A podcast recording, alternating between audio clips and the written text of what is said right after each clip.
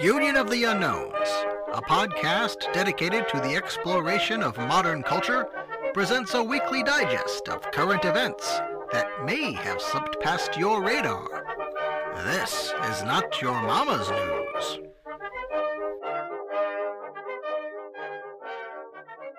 Hello, good evening, and welcome to our program.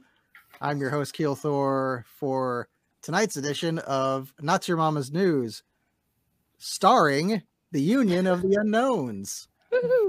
With me today uh, are a lovely group of folks. We have uh, Ashley Think Change Repeat, a woman of high sophistication, of course. Hello. We have a true Stella from the land down under, Stella Q. Did I just say a true Stella instead of a true Yeah, Sheila? that'll do. Yeah. Sheila. Low sophistication, whatever it is. Hello.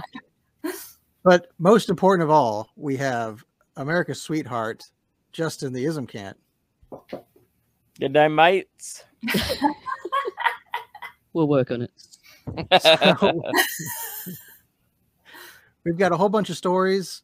So let's get a cracking. Let's uh, start with uh, Ashley. Alrighty. So I have kind of a fun and interesting one today that um, I thought it would be extremely cool to be in this person's shoes. So an article out of the New York Post has um, reported that a man in Kentucky has discovered over 700 coins from the Civil War era on his rural farm. And to at least his credit from this article, he has remained anonymous and it does not give the exact location of his farm, which I think is smart. Um, I would not want to, I wouldn't want to advertise that I had come into this kind of thing. So they, uh, this is being nicknamed the Great Kentucky Hoard, which I really like that. I think it sounds very cool. And if you go to GovMint, G O V M I N T, their YouTube channel, they actually posted a video of this man digging up the treasure. So it's these 700 coins and they're being, it's right in the dirt. So they have been extremely well preserved and they're in very good shape. There's a combination of $1, $20, and $10 gold coins. And some of the rarest coins can command a six figure price.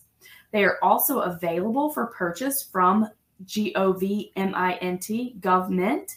And um, they apparently, like I said, there was 700 of these coins. So this person has really, really hit quite literally pay dirt and hopefully will benefit greatly from that. I mean, I, I love the idea of finding treasure. So that's, it's really cool to me. Man, Keelthor has got to be pissed that they didn't make a reality show out of that. Hey, who said they're not? They're probably filming the whole experience right now, and they'll be able to market that later too. Well, it, it does seem weird that they, they were just randomly recording when the guy found it. That's Is- is true. that right? However, if he was with someone and he was digging, then he might have been like, "Hey, you need to get this. Look what we bought." It's I should I should go watch the YouTube video, but I have not done that yet. So yeah, that might have been just a bit of a reenactment. So there was actually a video of this guy finding the, the coins. I Yes, the, that. the video is on the G O V M I N T YouTube channel. So we can oh. post a link to that as well if anyone wants to check that out. Now, there was also a little bit of speculation as to why the coins would have been there. So apparently, Kentucky was a bit of a neutral place or declared neutral during the Civil War. However, it was mostly Union controlled. I And- knew Kentucky was gay as shit. and they also said that uh, just like a, a lot of other political issues even that we have in today's day and time that the civil war as we know pitted brother against brother so they thought that this could have been you know a family but after who who knows what could have happened you know the family could have been ripped apart because of disagreements or they could have been killed they don't know what happened or who put the treasure there but that that's just speculation Is it possible that uh, that was stashed, you know, like hidden Yes. there and possibly in some sort of container that has since disintegrated or something like that? I mean, unlikely they'd just throw a whole bunch of coins in a hole with no container. But um, Hey, that- that's not a bad idea. I mean, it could have been in a, a cloth sack or something like that, or um, or depending on the situation. I mean, depending on how dire the need to escape was, it could have just been thrown in the ground. But you never know. was Yeah. there any dates on those coins at all in the article? So let's see here. I wonder if it's gonna come out in like four to six months that the coins were actually stolen from someone. Okay, so it looks like there is a date range, but 1863 is one of the dates. Um, so, so the other thing that I wanted to throw in here is that this is extremely rare, and um, some of the people that are kind of I guess they're doing cleaning and selling and valuing and all that stuff for this guy. Um, has said that even finding one of these coins is would be an absolutely huge huge event. Never mind like 700 like this. So it looks like 1863 is let me just read the quote. Some of the rarest coins that they found 1863p $20 gold liberty coins can command a six figure price. And they dug up 18 of them in the bounty the coin is so rare because it does not feature the phrase "In God We Trust," according to Live Science. The motto mm. was added to all gold and silver currency in 1866 after the end of the Civil War. Just one coin is estimated to potentially go for six figures. So that's pretty incredible. The other Mhm. line here regarding dates is the importance of this discovery cannot be overstated as the stunning number of 700 gold dollars represents a virtual time capsule of Civil War era coinage, including coins from the elusive um, Dahlonega, Dahlonega mint, finding one mint condition. Deloniga. Dela- Deloniga? Deloniga. Yeah. Okay. Finding one mint condition 1863 double eagle would be an important numismatic event, he said. Finding nearly a roll of superb examples is hard to comprehend. I, I hope this guy, uh, you know, invites uh, archaeological team to come out and look at that site as well, because there could be a lot of other artifacts right there, um, keepsakes Mm. from the era that uh, they also buried to keep safe from the oncoming uh, army. Right. Is this in um is this in like a farmer's place, like where he was, I don't know, tractoring or something? Yeah, it's uh, they described it as a Plowing. rural farm in Kentucky. So it said that um, the coins are from 1840 to 1862 for some of them, and the others are 1857 to 1862. And then, as we saw, there's some from 1863 as well.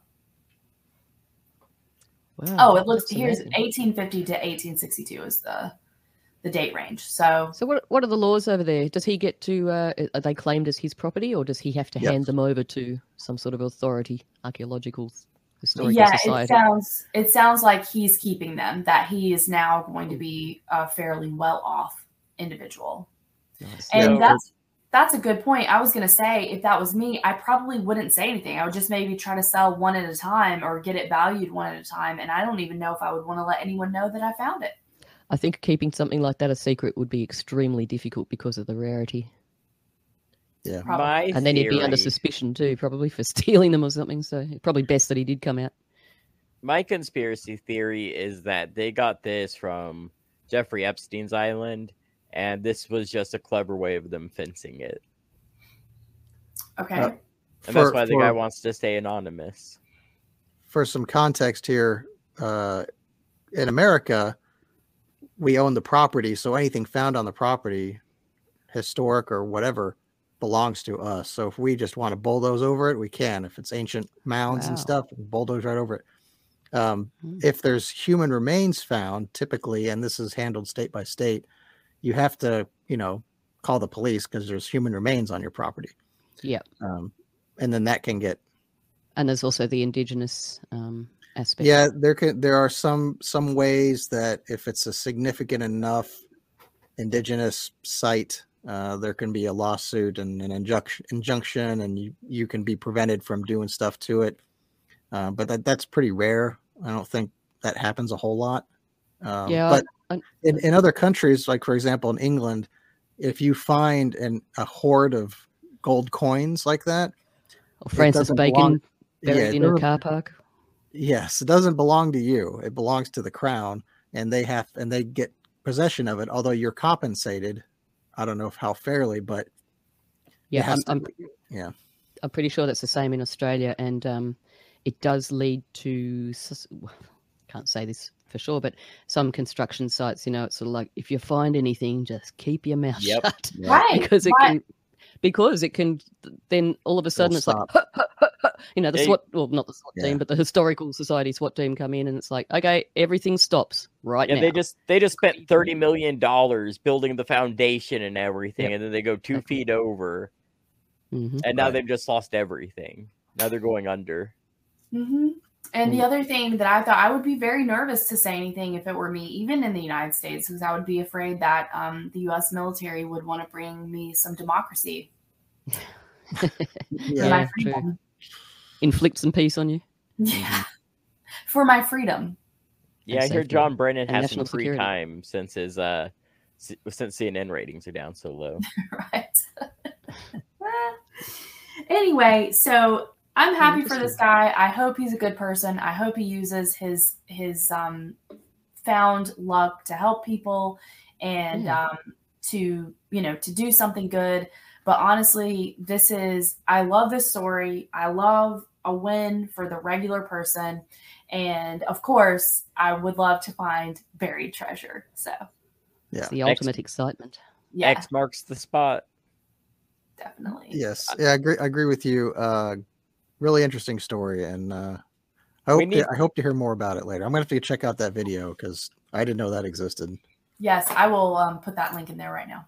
We need to go up to Ashley's property and do a bunch of X's all around the house and like do like little things like maybe a quarter here or like you know a prop antique lighter in one of them, and then she'll just have like a whole a whole week with it. So we're supposed to go up there and and just do drugs the whole time. Is that what you're talking about? Yeah, No, I'm glad. I'm glad you. to- I'm glad you got that that that message. What Right. we're going to do is um, metal detect. I was just going to say, I'd like to buy some stocks in the metal detection industry. Oh yeah, all, those, all the can, especially in Kentucky right now, all the stores are going to be selling out. Yes. Yep. Well, Uh, you see, Go you ahead. see every now and then there's like the um diamond parks where people go out and find like these massive diamonds. There Yeah. is a, a legal one, um, or like a one that every person can do in um, I, Arkansas. I'm pretty sure. Arkansas, in Hot Springs, Arkansas, they have a, a. I've been there. It's a, it's just a big field, and you just find a spot and start digging. Sweet. So, did you find anything? Well, Nope. he's he- he's here with us. Yeah. So. Yeah. no, I didn't find any, any diamonds. Oh, so you didn't you didn't make it rich. Okay. But No, but of course, they you have to pay to go and dig a hole, I'd assume. Absolutely. Yeah, Uh, they you- know there's I nothing think there. it's I think it's like a state park. Well, I don't. I'm not sure. When I was there, I was a kid. My my grandparents used to live in Hot Springs, and it it was more. I mean, it was, I- I don't think it was a state park. It was just kind of a, you know, somebody's private business going on. Maybe it had a state designation or something. But you know, you go in there and you go into the the the shop up at the by the street, and they've got pictures of people, past winners, because they've got a big, you know, big yep, just you know, diamond pose they're holding in his their big hands reports and- and smile. Yep. It's, Yeah, look- it's an interactive lottery. yeah. Yeah, if you so can't make just- money out of your own discovery, you should make money out of people who want to make discoveries. I, Fair. I thought it was I thought it was kind of a silly concept because really you're just it's just dirt. They just have a big field back behind there and it's just dirt. It's kind of like you it. go up to Dahlonega and pay them some money to go pan gold in a river. Yeah. exactly. And the the dirt they give you up there is I don't think that's from Dahlonega. It's just Not real dirt. It's No, I sand mean, they it's- imported Fake and from gay dirt. Yeah. So I did talk to someone at a Renaissance fair once who, you know, the the person like with the gems and like the geodes that you can break in half and stuff like that, which is uh, I always have liked that stuff ever since I was a kid. And there's a place in Western North Carolina called Hiddenite Gem Mine, and you can go there and you know do like what is it called? Is it sleuthing? Whatever. Uh, pan, Uh, Panning. Panning. panning, panning, Panning. Okay. So you're Panning the looking. slush. It's it's not gold in this case. It's um hiddenite, the the, the stone hiddenite, and they call it hit. It's in Hiddenite, North Carolina, or Hiddenite gem mine, or whatever. So I was talking to this guy about that, and um, he was like, "Yeah, that's all salted. They they do all that stuff there." So that was a bummer because that was one of those things that I had kind of held on to from childhood, and we had gone there on a field trip and. I thought it was so cool. I really enjoyed it. And then I get there and that guy's like, no, that's that's BS. Yeah, I mean, there there really was a gold rush in Dahlonega up in North Georgia, and a lot of there was a um, a mint. Uh, well, I don't know if there was a mint ever established there, but they used the gold from Dahlonega to uh, to mint coins in the United States, and that was a few decades, I think, before the 1869 gold rush out in California. Uh, so Yeah, so So- those coins must be quite rare. It's extremely Mhm. fascinating. Now the only gold rush in Dahlonega is selling field kids on field trips five cents of gold in a water bottle for fifty dollars. Yeah, you you go up there. It's kind of fun because they have these places on the side of the road, and you I don't remember how much it is. It's not that expensive, but they'll give you a bag of dirt, and it's it's pre-packed with stuff. Little you know, you- flecks of different things. well, yeah, you'll find little gems and minerals and stuff in there that are kind of neat to look at, and and they but they've got these big um, uh, wooden. I don't know, sleuths, sluice, sluice tables, maybe is what you call it. But the water's running down from one trough to the next, and then Yep. you just find a spot and you can sit there and kind of pan in the the running water, and you know it's kind of neat. Get your kid up there and give him something Yeah. to do. It's fun. I love stuff like that. What Yeah. would be way? Have you guys seen Alaska the show on Discovery Channel where they like look for gold in the Bering Sea In the I Bering haven't. Sea, I haven't seen or that. whatever sea it like it's off one of the coasts of Alaska. You like some like the people with big money they go out there with like industrial sized um Excavators. yeah like excavators but like equipment to like separate shift all the dirt from the gold and Oh yeah, yeah, yeah. Uh, yeah, but they'll have an excavator on basically like a, a raft, and it's just like rowing itself out there using it. It's a good show. Hmm. I, I I think you guys would would like it. Is that called Alaskan Gold by any chance? I don't think so. I think that's a different show, but it's along the. It's like the same network and everything.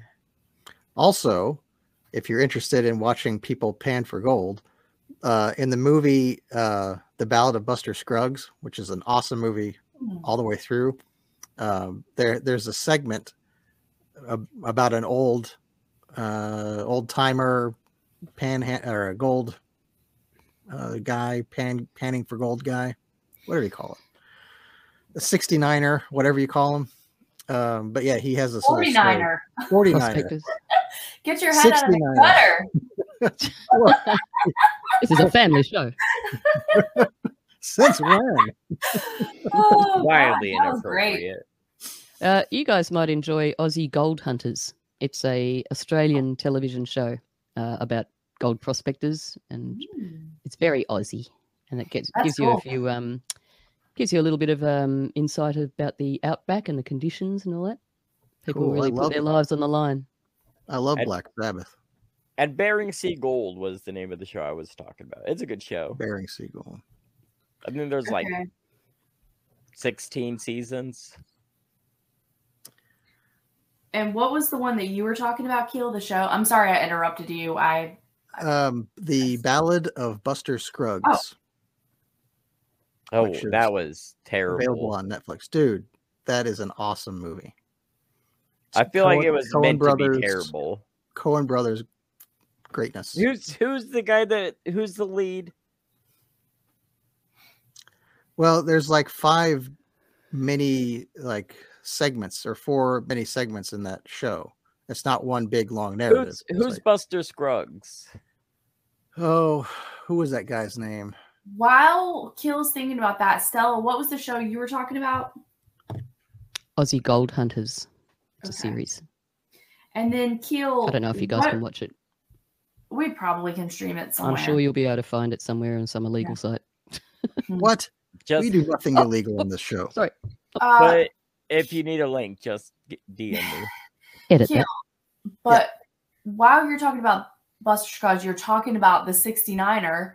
And what was the point of that, though? Oh, nice, nice timing. you got out of that one.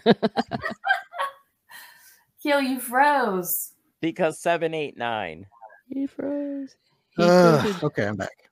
Um, Hey. Tim Blake is the guy's name Okay. that you're thinking. But. I interrupted you about the story you were telling about the 69er that's actually the 49er in relation to Buster Scruggs. My apologies. Please continue. well, there was not really much else to tell. It's just he he goes and he pans for gold, and there's like he has this kind of system that I don't know. I'd, I'd never seen before seeing the movie, but it was probably how they did it back then. Oh. And it's a it's a I don't know. It's a good movie, so you should go watch it regardless. But uh, that little scene is related to gold panning. Okay. I have seen that actually, and I kind of recall that scene sort of, but it's been a long time, so it's it would be worth revisiting. It's And- a, it's and a a- western, by the way. Ju- Yeah. Just So while we're on the on the subject of of panning, I highly recommend it because I've done it a couple of times, and I have to say it was one of the most therapeutic things I could possibly do. I, I love nothing more than having my feet in a natural, beautiful river and looking for even just looking for nice stones.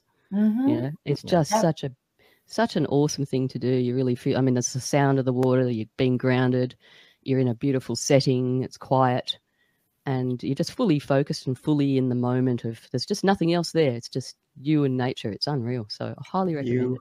you and nature and the water moccasins that uh, bite your ankles and Bermuda The outback. spiders. You Uh, just got but to I- keep your eyes open. I do agree with you, Stella. It feels very childlike. I mean, it's just full of possibility. It just Really it's innocent. so- yeah, It's beautiful. agreed. It's just beautiful, man. If only there was air Totally, conditioning man. outside. All right, well let's let's move from this uh, smelly hippie commune and I can smell talk patchouli from here. something uh, more productive. Stella, I think you have a story from down under. Tassie. Yes, uh, down under, down under. Actually, it's in Tasmania. This story, um, and it's also in the wilderness, but not quite so therapeutic. So uh, there has been another missing Tasmanian tourist. This has only just come on my radar, but it happened ooh, about two, three weeks ago. Um, which I find interesting because she's not the first, but I'll tell you about her first. So she was a 31 year old Belgian tourist. Her name is Celine Cremer, C R E M E R. Um, she was last seen on June the 17th, like physically seen in, in a little town called Waratah, which is up the very northwest of uh, Tasmania, northwest corner. It's about 250 k's west of Launceston, which is the main city Tassie, apart from Hobart. Anyway, her car had been found in a car park. She she'd sort of gone off the radar because she was supposed to get on the um, uh, Abel Tasman, I think it's still called the um, basically the ship that you can put cars on and it goes from Tassie to the mainland. That's what we call Australia, the mainland when you're in Tassie. Um, so she was meant to be on that uh, trip, but she never turned up. So uh, that put the radar up. Um, her her car wasn't actually really found until about a week after she is supposedly gone missing.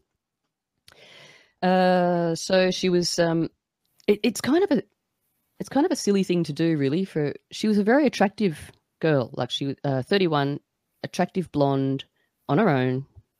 Not a brilliant idea. Um, this place is called Philosopher Falls Trail, where her where her car was found. So she, it's about a 2.6k return trek to a waterfall.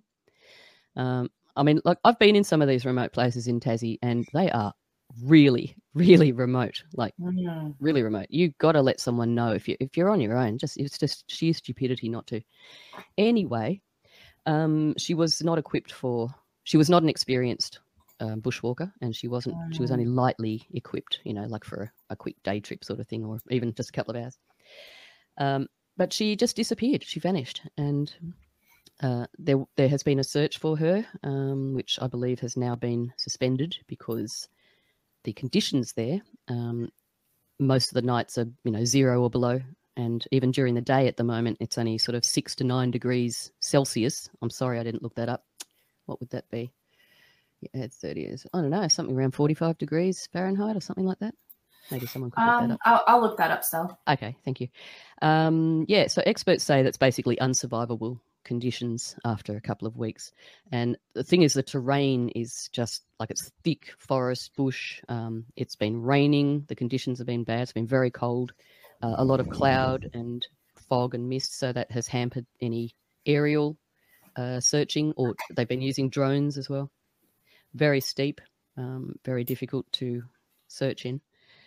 Um, what worries me a little bit here, because it could be just an innocent, you know, somebody went missing and maybe they fell or something like that, and they just haven't been able to find them. And you know, I don't know how much would be left of a body in how much time, because we do have Tasmanian devils here, and I believe they will eat the bones and everything, so there'll be nothing. Oh. Do dingoes Um, eat bones? Sorry to cut you off. No, sorry, man, I was blabbing on. What what did you say?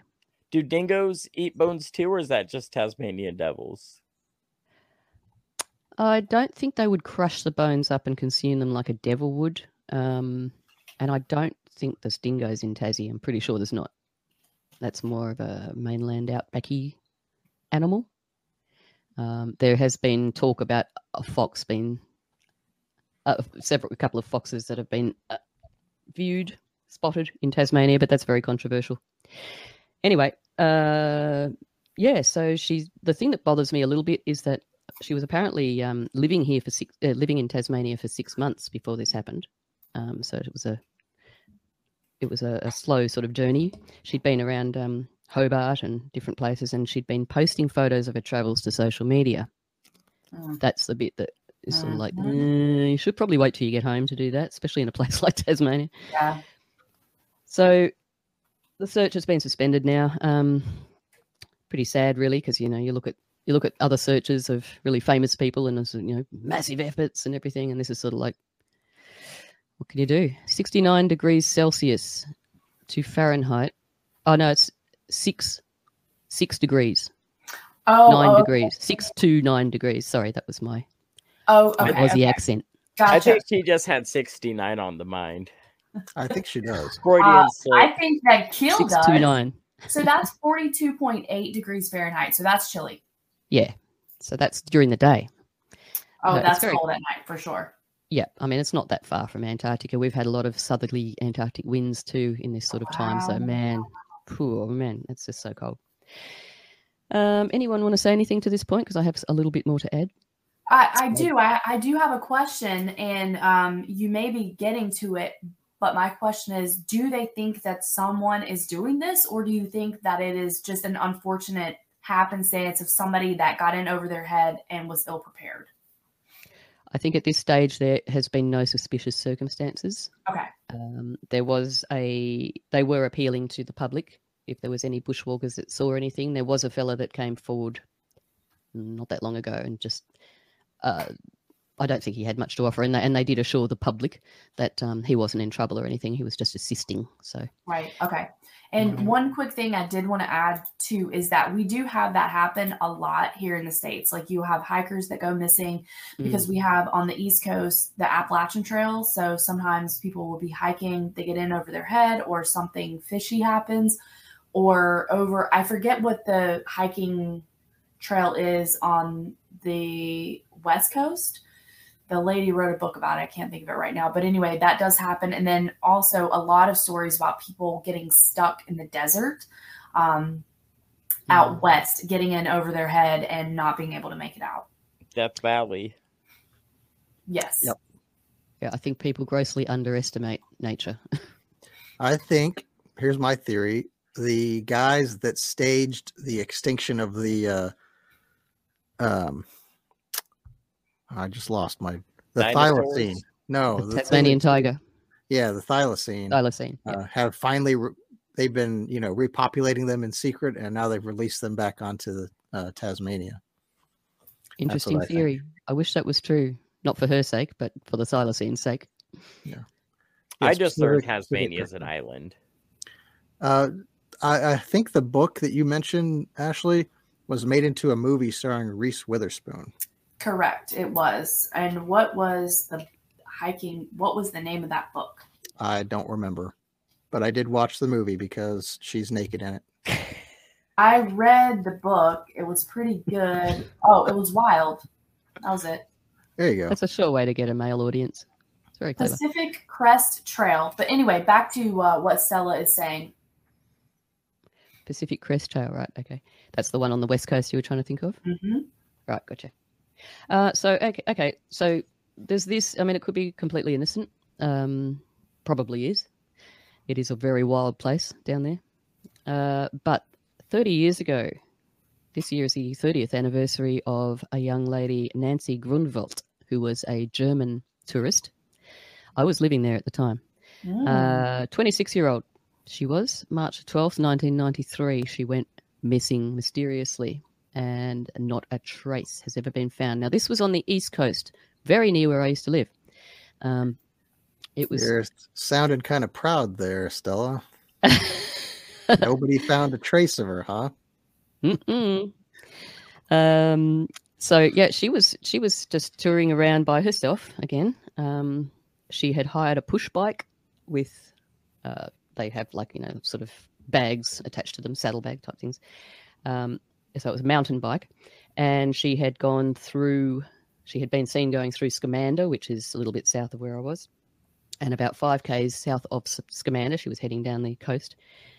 That uh, seems to be where she vanished, just never seen again. And the police is the police theory to date is that it could possibly be a murder, or it could possibly be someone actually accidentally hit her by a car, and then they went, "Oh crap!" and hid the evidence. So it took- Mhm. they would have had. It's a pretty remote place. Um, it could be a little while before a car goes by. You know, who knows? Um, just depends. Uh, so Detective Inspector Fox um, has come forward, and uh, they're kind of renewing. They'd had a tip off with some new information, so that kind of reopened this investigation. But apparently, nothing had been found. This tip off was from old information that somebody had seen possibly some human bones in the late nineties, and they've only just come forward with it, which I think is a bit weird. Uh, they've also increased the reward from thirty thousand dollars for any information or that leads to recovery. They've they've increased it from thirty k up to five hundred thousand dollars. Whoa. Yeah, that's a lot. Okay, so that's Nancy. That happened in March 1993. That same year, it was horrific. That same year, in July 1993. Uh, no, hang on. I got this wrong. I'm sure it was the same year. I've written 1995, but I'm sure it was 1993. Victoria Cafasso, 20 years old, an Italian, Italian English uh, lady, dual citizenship tourist, had come to Tasmania um, to visit her cousin that she'd only met a couple of times in her life. Funnily enough, I met that guy about two weeks before this happened. Whoa. Um, anyway, uh, nothing sus about him. Let me just add that immediately. Mhm. He seemed like a really lovely guy, and I believe he has been completely discounted from any suspicion. So he was just the cousin that where she was staying at the house. Uh, now she went for a walk on the beach on Beaumaris Beach, um, about ten o'clock in the morning. She was just sunbaking, and a few hours later, her severely stabbed seventeen times body was Oh. found um, pretty much naked. Oh, she just had a top on um, in in the waves. Uh, the lady that found her, Margaret McIntyre, she was a mother of a friend of mine actually. Uh, she discovered the body. You can ima- imagine how horrific that was for her. Um, and sadly, it was not handled very well. I mean, we're talking Tasmanian police. It's not like they're dealing with these sort of things every day. So right. there's only a certain amount of, you know, training, I suppose, for this kind of thing. But the, right. the crime like out, scene of was their, out of their league situation. pretty much, yeah, Mhm. yeah. um, especially like initially. And of course, being on a beach, you're you're fighting against the tide coming in, and I mean the body was moved by the crew who shouldn't have done that, but I think the tide had been coming in or something, so they kind of had to. And so Right. by then, you know, any kind of if she was raped or anything, that was going to be pretty much hard to find. Um, but yeah, so nobody was ever ever convicted of that. There was a lot of suspicion at the time. It was a awful, awful feeling. Um, the day that it happened, or the you know within a week or so after, as local people, I mean, there was two thousand in in the town that I was in. It's not very populated. And of course, everybody's looking at everybody. You know, it's like, was it you? Was it you? Uh, just in your mind, not openly accusing, but it's just like you suddenly look at everyone in a completely different light because it's like, is this somebody that I know? Holy Right. crap, you know? Um, so there was some very suspicious characters around at the time, including a doctor, um, which I'd, I'd actually like to do a, a show on this at some point with a bit more info. But Mhm. um, so basically, long story short, nobody was ever found uh, with Victoria. She there was some um, strange connections with her father, who was in um, politics in Rome, in some sort of governmental position, and there was some talk about whether this was some kind of a revenge killing or something like that, which kind of an odd place to do it, but. Uh, yeah, it's um, it was broad daylight. You know, it was about eleven o'clock and eleven thirty in the morning. Um, on a beach that you know there's a highway right next to it. There's a little bit of a rise so you can't actually see the beach from the road but it was alleged that you know 50 people or so had visited the beach on that day and nobody had seen any anything um, except for one lady hilda. I also know her. Uh, she walked the beach every day and she was actually approached by a dude and it was all very it definitely put her on edge um, and that was before this happened. And people some people are wondering whether th- this person who approached Hilda might have possibly thought that Victoria Cafasso was Hilda. So there was that theory as well. Um, yeah, so there's some strange, mysterious disappearances, and this was just another one. That's a Hmm. real, um, you know, like a true crime situation. Very bizarre, and Mm. especially in an area that, well, like you said, broad daylight for the older one, um, highly unusual. Yeah, for someone to be stabbing someone, you know, that frantically and that many times on a beach in broad daylight and no one saw a thing, it's just I mean, they are remote beaches. It's not you could go to a beach and have the whole beach to yourself if you you know down there on a certain day. Except maybe there might be a couple of surfers out, but they're not looking at anything but their waves, you know. Mhm. Um, so, yeah, lots of remote beaches. So, um, yeah, Do you That's know if they did like a drug screening on her or anything after they found her? I don't know about a drug screening. No, I don't know that information. This is Oh. usually when I hear heinous shit like that. I usually think like some drug thing gone gone wrong. They, uh, okay, they said there was um. I thought you meant that she might have been drugged. Did you mean? Oh no, I meant like you know they were like a drug deal gone bad. Oh, okay. Um, I don't. There was no mention of drugs at all in connection with this. Um, she put up a massive, massive fight too. So she was well and truly. She knew what was going on. She tried to fight this offender off. Um, but yeah, there was a couple of people that were accused, and you can only imagine how much that would have screwed up their lives because yes. not only them, but their children at school were being bullied and all. You know, horrendous, horrendous Oh, situation. yeah, But small town, you know. And th- but this was the one that happened 30 years ago, right? Yes, yes. and this so the particular one who has gone missing recently, her Yep. body has not been found. Is that that's correct, right? Not a trace. There has been no clothes. There has been no nothing. Uh, the last ping of her phone came on the 20th of June, I believe it was, and her car wasn't found until the 26th. So it's quite possible she'd been missing for a good week or so before there was any kind of notification about her being missing. Yeah. So who really knows? It could have it could be a murder, but it could also be like what you were saying, just Yeah. Underprepared for. Yeah. the conditions. Yeah. I mean, it is like as I said, it's very thick, steep terrain, so it's it's possible. You know, I mean, she could have rolled down a hill and landed under a log or something. and They've just missed her. It's possible, but um, I was just throwing in the other two because it's just yet another ex- mysterious disappearance of a tourist. And you were just telling people to go outside. Now, Yeah. now if you go outside, you Maybe can not get death. stabbed to death. Yeah. Take someone with you. Pre- Uh, preferably not a murderer. Yeah, I, I didn't want to make light of the subject, but now that that's already been breached, uh, you know, to all of our uh, serial killer listeners, you know, sounds like Tans- Tasmania is a pretty good place to to visit. Mm, congregate.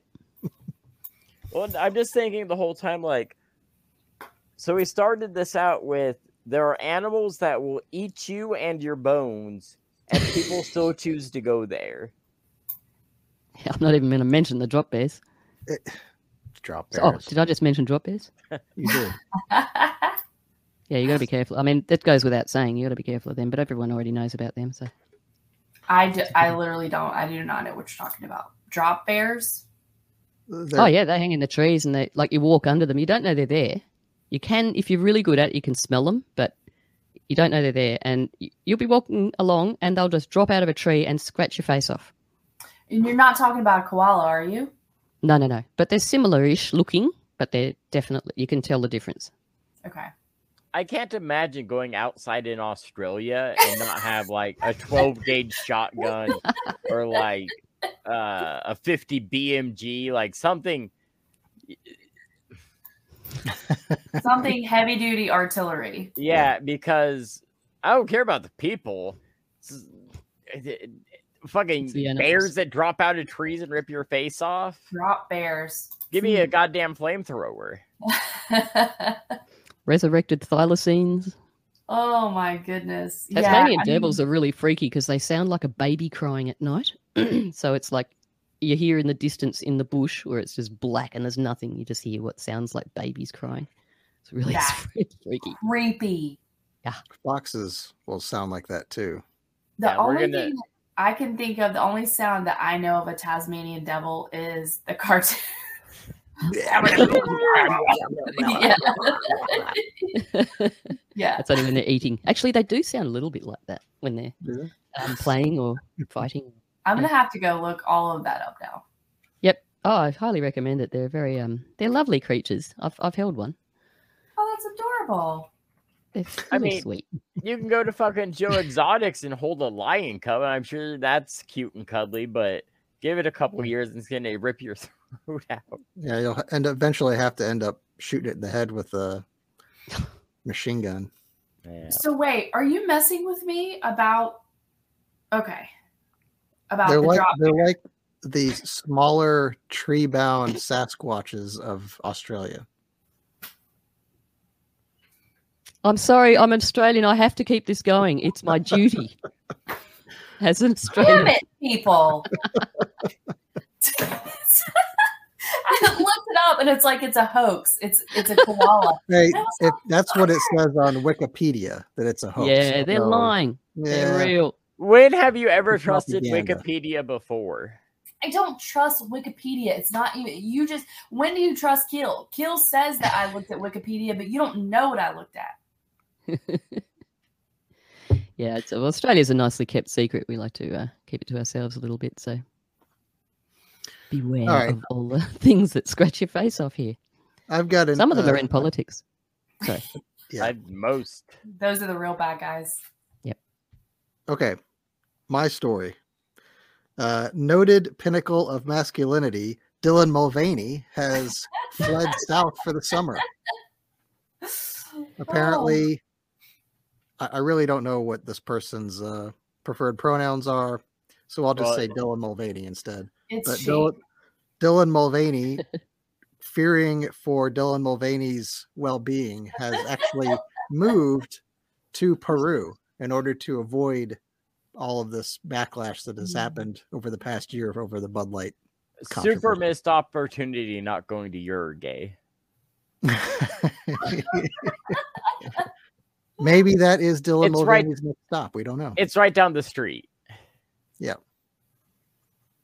So good for Dylan Mulvaney getting out there, catching the sun rays or whatever they have in Peru. right, because he he allegedly does not feel safe in the United States. Correct. She. which He? I feel. I mean, I'm confused. that it may be so apparently dylan mulvaney has gone to peru because he didn't feel safe in the united states anymore um, right. what'd you say paraguay Safe. Peru. Peru. Peru. okay that's what i thought um, and now he also has a shaman and he hung out with a llama and, and I, uh, I believe if we're gonna get technical, I do believe it was an alpaca. fuck's Mm, alpaca. well, there is a quote. Let me see if I can find it. Uh, And while Keel is looking, I was going to tell Stella that uh, that was posted on Twitter today of him petting a llama, and Justin's like, "Oh, I hope that's all he's doing with that llama, alpaca." Excuse me. That was kind of. It's a fucking. uh, it, what? How could I not expect this person to be a degenerate? Fair. I'm trying to think why Peru was on my radar recently. There was something about it. Hmm, Uh, I'm interesting. Not sure if it was whether there was malaria or something. Don't quote me on that. I could be wrong, but there was something. Anyway, uh, yeah, put a pin in that because I think I remember that story as well, Stella. yeah. yeah. Here's here's the quote, and I can't. I don't know what Dylan Mulvaney sounds like, so I can't do a impression. But uh, Dylan Mulvaney says, "I've seen a lot of llamas. The people here are so kind. I feel very safe. It's a little sad I had to leave my country to feel safe, but that will get better eventually." So taken out of context with just that sentence, it sounds like he's calling the people of Peru llamas. Quite possibly. Um, try try just being a bloke, Dylan. Then you'll be right. right. I ca- I came here to feel something, and I definitely The have. llama. I have Thank, done. thank you, Stella. I have done shaman ceremonies that were like 10 years worth of therapy. It was wild. So I wonder if she went with the traditional Peruvian. Well, I mean, I'm sure there's a bunch of different shamans, but the one I link to Peru at least is they take a mixture of tobacco and perfume and turn it into a tincture, and then you snort the liquid up your nose before they'll give you any um DMT. No, that was um not DMT. That was uh sand um per- Peruvian torch um cactus. oh. Okay. So it's not ayahuasca? No, Ayahuasca comes from the Amazon. I'm in sure. I'm sh- yeah. Well, I mean, there's so many different things in the Amazon that contain dimethyltryptamine that I'm sure you can find something in most of the countries. You can do ayahuasca things here in Australia, so I suppose they just export whatever the the thing is, nut, Yeah. nut or whatever it is. Yeah, it's just it's just like BKP root, and um, the dangerous part of it is if you take ayahuasca as a liquid, you have to take it with a MAO inhibitor, and the MAO is an enzyme in your stomach that breaks down toxins. Um, so you have to take that, or else the DMT will just break down in metabolism. Uh, but just by the nature of the MAO enzyme is that it breaks down toxins. So you have to be really careful with your diet. Uh, and they actually, what's it, what's interesting about that is that they prescribe it for depression, and it's they seem to work really well. And I have a feeling it has more to do with the diet restrictions than anything. But I'm way off on a tangent here. Yeah, Talk about tangent. nerds. He calls us nerds all the time. Look, drugs is my one subject. I got I got A pluses. I guess it depends on the shaman, you know, if it's an authentic shaman or if it's like a commercialized shamans are us type shaman. Right. And I was going to tell Keel that Dylan sounds like a highly effeminate male. That's Yeah, what he sounds just- just do your impression of a guy trying to be like a dumb ditzy broad from the 40s. It's day 35 of being a girl. Uh, That was dead Uh, on. How about, so you said girl from the 30s, right? I believe uh, so. It might have been 40s. Let's see. yeah, it, Uh, it had that thing going on. Pre I- I 19th can't do it. pre 19th Amendment women. I'm not even going to try. Uh, but uh, Dylan Mulvaney is uh, aggravated because the because Bud Light didn't support the trans movement more. That they they did this they you know did this uh, stunt for Dylan Mulvaney, but then they didn't. They immediately you know backed off on it and didn't you know keep going and support the LGBTQ whatever community. Mm. Yep, that uh, wave is gone. They just yeah. chewed it up and spat her out. Him. But I feel like they they didn't Like your penis. not support it either. I mean, they basically never really said we made a mistake. And there's been, of course, a ton of hullabaloo about it. And the, you know, maybe these marketing executives were laid off or maybe they were fired or whatever, but they never really said, you know, we we shouldn't have done that because we alienated 95% of people who drink our beer. Well, and I've I stopped following it once I realized that Bud Light is never going to be what it was. Like it's it's still dropping. Uh, I just saw something today that uh, in Costco stores, people are finding Bud Light with the Costco Star of Death, which is uh, if you're a Costco shopper, you probably know that when there's a price tag on on something, if they put a big like star on the label, that means that if you want it, get it now because this item is leaving and it's never coming back. Hmm. And then you Yeah, have the Bud Light guy basically, oh, think of all the employees that are going to get fired if you quit drinking beer. This whole thing is just so designed, though, isn't it? I mean, all these corporations are being com- just just demolished on purpose, Yes. and uh, you know what a great way to do it is just put some. Well, I don't know. I honestly don't think that they ever thought that they would have pushback against transing Well, then- kids. The only way that could possibly happen is if that whole company was run by trans people or something, which you know is quite possible. I think that's what's happened, isn't it? Is that's how they're getting away with all this stuff Uh, because I mean, they're they're- they're employing these people that believe in this crap. So that's how the policies are being made. yeah, So like it's, they, it's either they- that or or it was by design. These corporations, I believe, are being pulled down. I I mean maybe maybe yes, maybe both, but I legitimately think that the people that are running these stores they they think that they are morally and intellectually correct and uh we're going to do what we want and you shut up bigot and you sit back there and do what I tell you. Okay, well that just tells me they're morally and intellectually corrupt. So there you go. Oh, yeah. What do you expect? Yeah. Well, most people Now- that think that they aren't are. Now, my thought so Justin and I differ here on this one because I think it was done un- intentionally. Yeah. I think it's part of Same thing with Target. Yes, I think it's part of the demoralization campaign. I think it's part of the revelation of the method.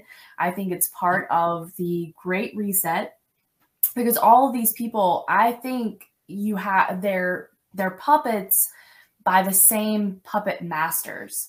Yep. Um, at least to a small uh, maybe a small amount, but enough to hold heavy sway. And we know what their agenda is. So I definitely think this is to do with like ESG, um, to be getting paid off on the back end or benefit on the back end from like the BlackRock, the Vanguard, the World Economic Forum, all that stuff. I think they also know that the economy is getting ready to go off the cliff. So I Mhm. think it's intentional. But Justin and I think, you know, we're a little on different uh, spectrums. I mean, I I'd agree Mhm. with basically everything you just said. I but I would say that I don't think that these BlackRock people or any I don't think that they ever thought that they would have a pushback like they had. See, I think that they would have had to know. Be- and I'll tell you why. Because they have been provoking, and I don't even Yeah, want to say the right because it what they are trying to do is that anyone who doesn't agree with this this small insane narrative is considered right wing extreme you know they're they're branding them that way and so i think it's part of provoking and demoralizing that group of people Well, I mean, I I I agree with you that they've been provoking right wingers for the last 40 years. But here's the thing, they've never gotten pushback. So why would they think that now after 4 decades they're finally going to push back? maybe Yeah, I mean, all this stuff could be could be just testing the social temperature. You know, I mean, they do want to destroy all these corporations. They do. I mean, it's still just all part of everything being swallowed up into one things, Right. isn't it? So um, less less corporate outlets, I suppose, is more controllable.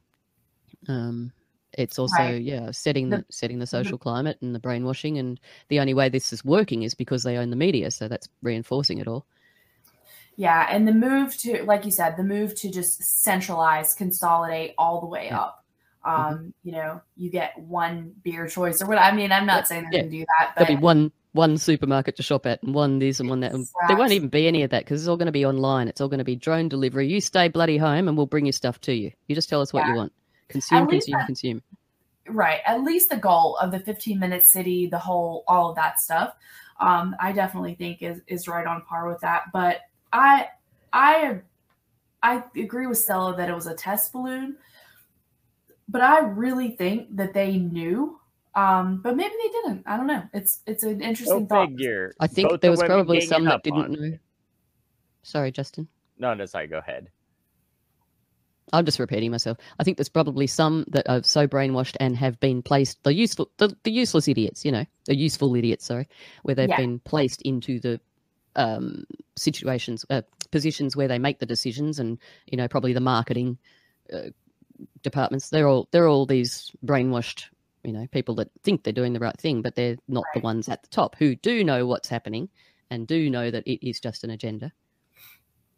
That's my my take on it, and I think yeah, Well, one Yeah. thing's for sure is that we need to prepare for the next right wing pushback, and then whatever company does it, we can swoop in and grift out on all the right wingers, like the like the chocolate bar people, or the Yeah.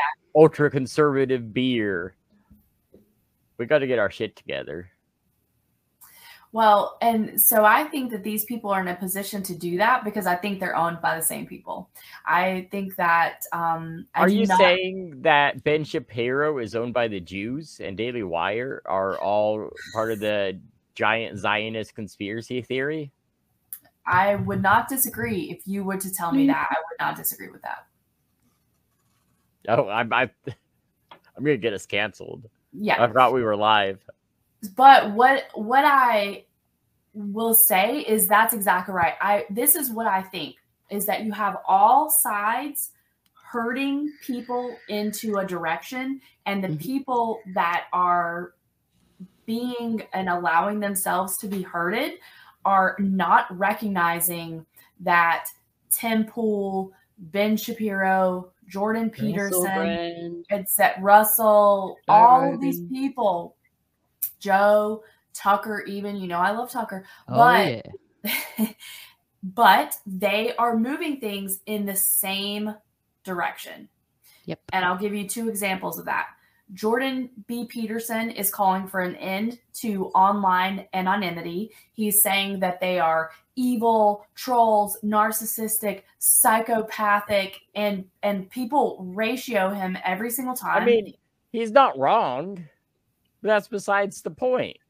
Well, I think he is wrong because, um, of course, there are some evil trolls out there, and there's some, you know, but there's some angels out there. Shout out Dennis. Dennis is an angel of the internet. He's who we didn't know we need, but we needed. So that's part of that. But then the other part is that people people make this point online that to him in his comments, and they're like, look, you were saying all this stuff, but regular people, if you come out, like if someone works in a corporate job and that's how they support their family, if they have an unpopular take, then the the psychos online cannot wait to call and get them canceled and like get them to lose their job and all of this crazy stuff. So that's one point um, where Jordan is basically toeing the line with Klaus Schwab. We know that Elon's toeing the line with Klaus Schwab. He wants universal basic income. You know, he supports the jabs, or at least he did. Now, apparently, he doesn't because he was vaccine injured. I don't buy it. And then we also have Tim Pool recently calling for digital ID. And it is slipped in there so subtly. Pied Pipers. The That's Pied exactly what I've been talking about. We Pied all trust Piper. these people, and then all of a sudden, uh, everyone's kind of, oh, this guy's a good guy, you know, saying all the right things, and then all these things just go over their head because they're they're sucked in by this cult of personality, you know. Yes, So- because people think that Tim Pool has had an awakening and he's more libertarian leaning or whatever, but he was just online calling for you to for and here's the thing it's the same old playbook it is to protect children. That's what he said. He said that you well you can't just go into a bar as a child. You can't just go into an adult store as a child. So why should you be able to view porn online as a child? You need to have a basically a digital id or, or something to that effect was what his phrasing was. And i was um, i really hate that because it's the parent's responsibility. It's not some regulator's responsibility to make sure obviously i don't want kids seeing porn online but where are the parents Yeah, but Right. uh, as a You're at parent, the bar. well, even if they're in the next room, unless they're sitting there watching the screen of what their child is looking at, I mean, it's impossible. This this is my heart fell when I when the internet came into the world because I knew what was going to happen. Like I knew that there was this is going to destroy innocence, and I still grieve for these children, these little children. And I'm not talking even about, you know, ones that have been trafficked. I'm just talking about your everyday little kid in every home who is now got access to stuff, you know, we never had um, at such a young age. I mean, you've probably got four, five, six year olds looking at porn. It's just so normalizing in their in their head, and this is where the pedophilia is going to have its power. Is because even for little kids, all this stuff is normal apparently in their head because they've seen it from such a young age. So and even even if they don't i i just think just the use of tablets for kids super young kids is not good for them. So even if you take out the depravity element of it and you're just talking about the screen and the blue light and how you go from a generation who who never had a tablet as a child to kids who are given a tablet as like a one year old and how damaging that is. Never mind what they're exposed to but i i do go back to as a parent it is going to be inconvenient but i think you have to watch that stuff. Like you you have to um even if it makes you unpopular because of what because of the predators out there. It is literally it is a portal to people that could hurt them. Um absolutely. And- but then back to the Tim Pool thing, a, a online ID or online verification is not the answer. Government regulation to the internet is not the answer. So, can I play devil's advocate real quick for Jordan Peterson because I'm on some some thoughts, um, and feel free to tell me if it's dumb. But I could see a Ho- reason. Before you get to that, Justin, Jordan Peterson is that guy. I want to make sure I got the right guy in my head. He's the guy that. Uh, Twelve rules for life. Canadian psychologist. Yeah. Okay. Okay. okay. Yeah, Continue. but he, I I could see a theory uh, uh theory being made that if you take everyone on Twitter that disagrees with the lunatic leftists and they aren't anonymous, then let's say they 30% of those people lose their job. Well, now you have millions of people that have pitchforks and are pissed the fuck off. So maybe that's maybe that's the only way to get them to fight. I mean, I maybe I don't think that my thing is that I don't think Jordan Peterson's a good guy. I don't think he's on the side. I mean, we see who he's been hanging out with lately. Okay, so he's not on the side of the regular person. Yes, he's hanging out with Netanyahu. He's hanging out Mm. with Daily Wire crowd. Um, so I think that even if there happened to be a consequence of people waking up a little bit more, which I don't think would happen either, even if there were, it is not because he is trying to do us any favors. It's because he's working for the same people. Yeah. Well, do you remember? Um, it wasn't all that long ago. Oh, hello. It wasn't all that long ago that um, uh, I was talking on. I don't know if it was this show or another one, but uh, about how all these people are sort of they kind of disappear for a couple of weeks, and uh, under the guise of oh he had COVID or she had COVID, and uh, Sorry. and that's okay. Uh, yeah, I just that, that's probably their retraining. That's what I think uh, might possibly be happening there. I, I feel um, he's probably been retrained. I mean, somebody else Yeah. said, did he, did he go to Russia, like he said, or yeah, he went to well, somewhere went- ISL, somewhere else? he well he supposedly went into a uh, chemical induced coma to deal with his benzo addiction. Is- Yeah. Um, yeah. so maybe while he was there, they have like the hypnotizing, you know, cassette tape playing in his ear in his coma. Then comes back, and now he's brainwashed. I mean, don't know. I, I- he he sucked me in. I, I used to think he was a, a really great guy and everything in the earlier days. Maybe he was. I don't know, but he, he Yeah, got me in a little bit. Not that I've ever been fully into him, but I just thought, oh, he's a good man. You know, all his tears and stuff. It's like he obviously feels stuff. And, uh, And, well, he was making a lot of good points, you know, at first, and he was he was being like a free speech advocate, really, because he had people at his college that he was teaching at that were trying to have him canceled, you know. So he, seemed was like a good guy. Yeah, that Yeah. was uh, good for for men. That's what I thought. He was good for young men, but um, maybe not. I don't I know. think he's he still is mostly. Yeah. I I really don't. I mean, I think look, anytime you're hanging out with Netanyahu, absolutely not. And you have the Yeah. audacity to call people an, who are anonymous online narcissists and um, psychopaths. Like, come on. I mean, I've been a professional troll for nearly three decades, and I mean, I don't find anything he said necessarily unfair. Um, I just don't agree with his outcome. Yeah. Yeah, but And see that I- that this is this is what they, they're all working in unison in the sense, you know, you've got Tim Pool saying this little bit, you've got Jordan Peterson saying this little bit, and like Ashley said, it's it's all herding into a way of thinking, a way of seeing the world by the Well, masses. And I will say there was recently an article came out that said uh, it's like 50-50 Republicans are moving to red states and Democrats are moving to blue states, which I really love. Yeah, I mean, I think that would be not a bad thing. Um, but I and it's not that everything that Tim Pool says or even Jordan Peterson says is bad necessarily. I just think that you have to see, especially with this, that they are they're working the Klaus Schwab agenda. It's all the same. Yep, I mean, Klaus Schwab doesn't want you to be able to be anonymous online because they want to be able to track and trace everything you do and say, and they want to be able to hold it against you because they want to be able to, you know, hold you accountable for a thought crime.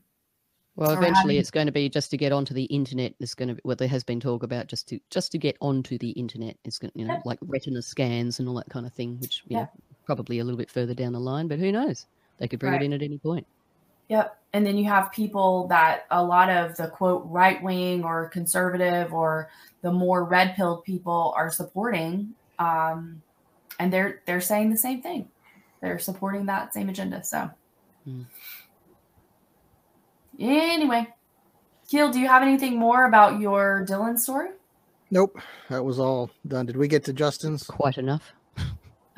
no, not yet. were- Oh, Justin, you got something? So uh, I know we're running a little late, so I'm going to change uh, my story here um, to eco activists in Germany used a concrete and epoxy mixture to glue their hands to the asphalt in protest.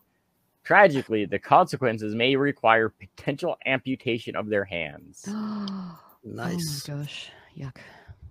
So Yeah, then, that's you know, very foolish. uh, our friend uh, PP Steve pointed out that now they're going to qualify for disability and will have nothing better to do than protest a non-existent enemy. Hmm. But PP Steve, are you talking about locals? uh, yeah, I think he's on the locals, the prop report locals. Hey, PP Steve, shout out. Haven't Hmm. talked to you for ages. Yeah, he used to be. He used to be. uh, I'm pretty sure he still is on our Discord, but um, not very active. As PP Steve? Um, on Discord. Uh, Mm. yeah, Yeah, I think he's saying what is his handle? Yeah, I think he is PP Steve. Right. I could be wrong though. Now that um,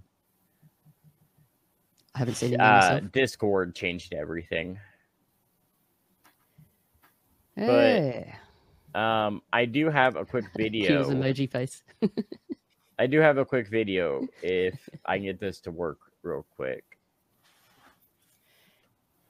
Can you guys see that? Um, Hmm, okay, I think I can add it to stream. There we Okay. There go. Oh, It's just cool. a quick 20 second long uh, video. Entschuldigung, wa warum du machen das? go. oh my gosh. Yes. Yes. Ah, prima.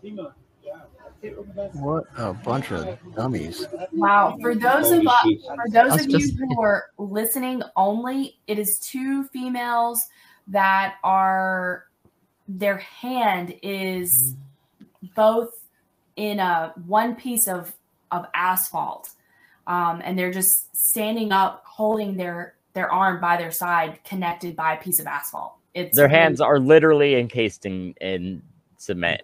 It's Yeah. very Did- disturbing. Did looking. they not think about this outcome at some point? Nope, No. they did not. Clearly not. What? Okay, people have lost the ability of foreth the ability of forethought, haven't they? Yes. Like thinking ahead. I've, I've noticed this a Critical lot. thinking skills have been lost. very, Yeah. very. Uh, But the whole forethought thing, you know, like projecting yourself forward into because this is the internal Yep. dialogue thing, isn't it? That um, they've talked about lately. That has science science has found that uh, some people, what is it, up to seventy percent or something ridiculous, which I find very hard to believe. But some people just have no internal dialogue. Um, I do have to wonder about that though, because yeah, I think that these people are just so, so stupid they don't understand the question. well, I don't know. It's hard to say because I've, I don't know I what's- can't what's imagine what worse. it's like not to have an internal dialogue. But are there? Let's let's hear from our fans, our millions of fans out there. Can you contact us and let us know if you've got an internal dialogue or not? Ooh, Yeah. that's a good one. Tell us, Wait, tell wait, us wait. what it's like being uh, supremely Non-dialectic dumb. internally. Yeah. Next time you stub your toe, let us know what that internal dialogue was. Yeah, Hmm. I truly cannot imagine that. Now, I've heard that some people kind of process in a different way. So, although they're not necessarily like thinking in the with an internal dialogue, they're still thinking and processing in other ways. I don't know. I can't imagine. Like my brain just doesn't stop. So, Hmm. I I really cannot imagine that. Yeah, I, I I'd love to know. I don't know of anyone really that fits that description, I don't either. Hmm. but maybe that's That I just because know I don't hang with stupid people. Right. Yeah. She says that she's hanging out with us. I said I don't hang with stupid. Stupid's actually a strong word. That that's not a word I should have used. I don't hang with people who don't have some sort of internal dialogue. I think. Right. Usually, my internal dialogue is just like, offend "Why the fuck did you do that, you idiot?" oh yeah, and then totally. that's just constant. That just plays in a loop out my head for two to three weeks before the next thing comes along. Yeah, Yeah, I can relate to that. All right, guys, let's wrap this up. Uh, thank you, Ashley and Stella and Justin and Keelthor for all of your stories and insights. Uh, Ashley, how can people get in touch with the Union of the Unknowns? When you're not here, he quizzes me, and I'm never ready for it. He's never glad he You asked. just stomped right over her her response there, Justin. What were you saying? I am saying that I'm glad that you asked because you can find all of our contact information on our website, uniontheunknowns.com. That includes our Twitter handle, the Discord link to join us. We would love for you to join us on Discord, our email address, our phone number, all the things. Don't forget, we're also on Rokfin. You can join us there and you can get bonus content also Keel has set up. If you don't do Rokfin and you still want to have access to our bonus content, you can use the specialty RSS feed in order to do that. And you can get in touch with us on Twitter at Union Unknowns. And um, yeah, we would love to hear from you. And thanks to everyone that uh, does listen and support the show. We appreciate it. Thank Awesome. you, Ashley. Thank you, everybody. Thank you, listeners. We are the Union of the Unknown, and we are Love out. Bye. Night, everybody. Love your guts. Not Your Mama's News has been a production of the Union of the Unknowns podcast. New episodes are available weekly on all your favorite podcasting networks.